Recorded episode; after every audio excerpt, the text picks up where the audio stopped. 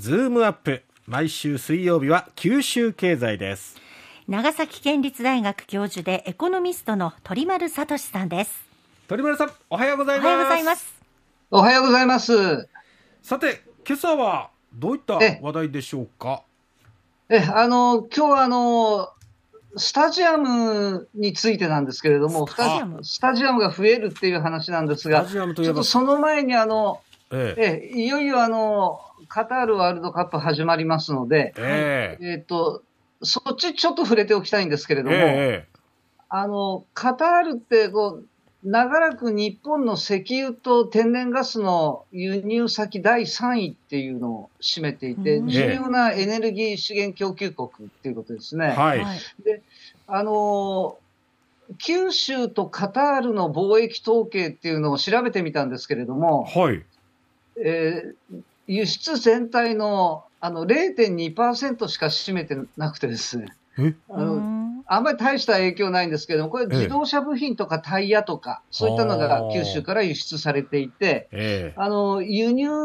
だと全体の1.8%を占めていて、それもほとんど石油と液化天然ガスっていうことですね。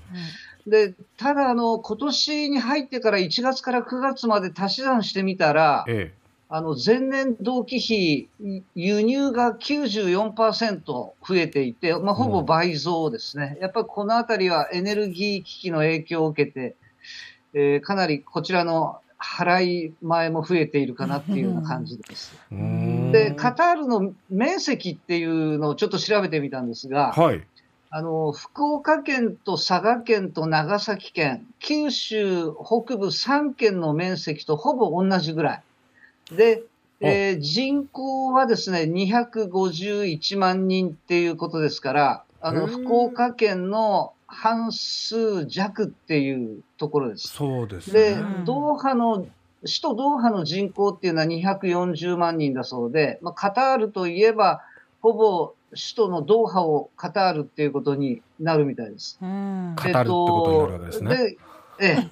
え、8つのスタジアムで開催されるんですけど、ええ、あの既存のスタジアムって1つだけで、7つはワールドカップのために新しく作ったっていうんですよね。ですから、我々が払ったオイルマネーとあのガスマネーがワールドカップ開催を支える力になっているっていうふうにも言えなくもないかなっていう感じ。でもやっぱり国際的なそういう大きな大会が招致されると、そういうスタジアム建設っていうところにやっぱりつぎ込まれるんですね。そういうことになりますよね、もう国家主導でやっていきますので、うん、であのこのワールドカップをあの九州で開催したスタジアムっていうのが、ええ、まあ、一つありますけれども、はい、2002年日韓共催の時のビッグアイ、大分ですね。ですね。このうん、この時の建設費を調べると251億円ってなっていて、まあ、結構高価ですから。えあの、九州でワールドカップクラスのグレードの高いスタジアムを地方都市で新しく作るっていうのはもう難しいだろうっていう気がするんですが、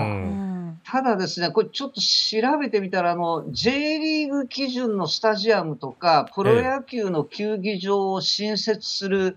動きっていうのはむしろ活発化してきています。へえ。あのえ日本政策投資銀行が今年6月時点で、スタジアムや球技場の新設とか建て替え計画をまとめてるんですけれども、はい、全国で44件もあったっつうんですね。あの、これ J リーグが開幕したのが1993年ですから、えー、30年経過して老朽化が進んで建て替えかなっていうのも後押ししてるかと思います。で、最近のですね、このスタジアムなんですけれども、うん、あの従来と異なってきている点が2点あって、1つはあの立地場所、もう1つは資金調達の仕方。うん、で、この立地場所なんですけれども、はい、昔あの、スタジアムってどんなところに大体できてるのっていうのを考えるとですね、はい、あの博多の森なんかを考えてもわかるんですが、だいぶ郊外ですね。あのどこもあのそう、郊 郊外の何もないところに、あの、ポツンと系で、こう、建設されるっていう。はいはい。これあの、まとまった土地を確保できるとか、用地買収費が安いからだとか、郊外だと都心の渋滞避けられるからだとか、えー、もう一つは、あの、欲張って、あの、新しい賑わい空間作れるんじゃないかとかですね。あのそういった理由があったかと思うんですが、えー、あの、最近は、あの、都心でもまとまった有給地ってていうのが発生していたり、あの、自治体が都心のにぎわい空間を維持するために、コンパクトシティ計画っていうのをあの推進していたりしてですね、ええ、むしろスタジアムの都心回帰の動きっていうのが見られるようになってきています。あ代表例が、もう、はい、あの、おなじみになりましたけど、長崎市でジャパネットが建設中の長崎スタジアムシティプロジェクトですね。はい、これ2万人収容のスタジアムや6000席のアリーナ、だけじゃなくて、商業施設、オフィス、ホテルも含むっていう、大規模な多機能複合施設で、もはやもう新しい街を一個作りましょうっていうようなのを都心に作っていくっていうですね。それから、あの、九州でスタジアム建設計画で盛り上がってるのは、福岡なんかだとほとんど話題にならないんですけれども、鹿児島市です。えっ、ー、と、鹿児島はあの地元の J3 チームの鹿児島ユナイテッド FC っていうのの本拠地をどこにしようかっていうので、えはい、今のところあの建設場所は桜島を望むウォーターフロント3カ所にも絞り込まれていて、えで、来年1月はその建設地に関する最終報告書がまとまる予定なんですけれども、ええ。ー、もう一番の候補地が、あの、一番の商業集積地、天文館に近い、うん、場所が最有力視されているんですね。うん、さらにあの、九州を離れても広島の事例なんですけれども、あの広島の30年前、広島アジア大会のメイン会場になったんですが、この時、広島ビッグアーチっていうのは、郊外のニュータウンに作ったんですよね。えー、それが、まあ、老朽化で建て替え、または新設どうするんだっていうので、結構揉めてたんですけれども、うん。はい、結局、広島都心の中央公園内に建設することになって、えー、街中に3万人収容っていう、巨大スタジアムが、えっと、再来年のシーズンにはもうオープンするっていうことです。こ考えてくると、あの、長崎も鹿児島も広島も、ええ、あの、都心立地型のスタジアムっていうことで、あ。の、従来は、あの、物消費中心の、あの、中心市街地活性化と、こと消費に期待する郊外開発っていう、こう、図式が通ってたと思うんですが、え最近はあの、ネット販売が普及してきて、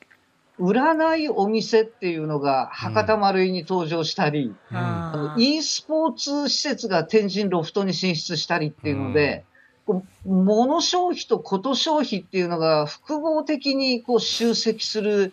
都心活性化っていうのが見られるようになってて、そのトレンドの一つっていうのが都心へのスタジアム立地っていうふうに言えるんじゃないかと思います。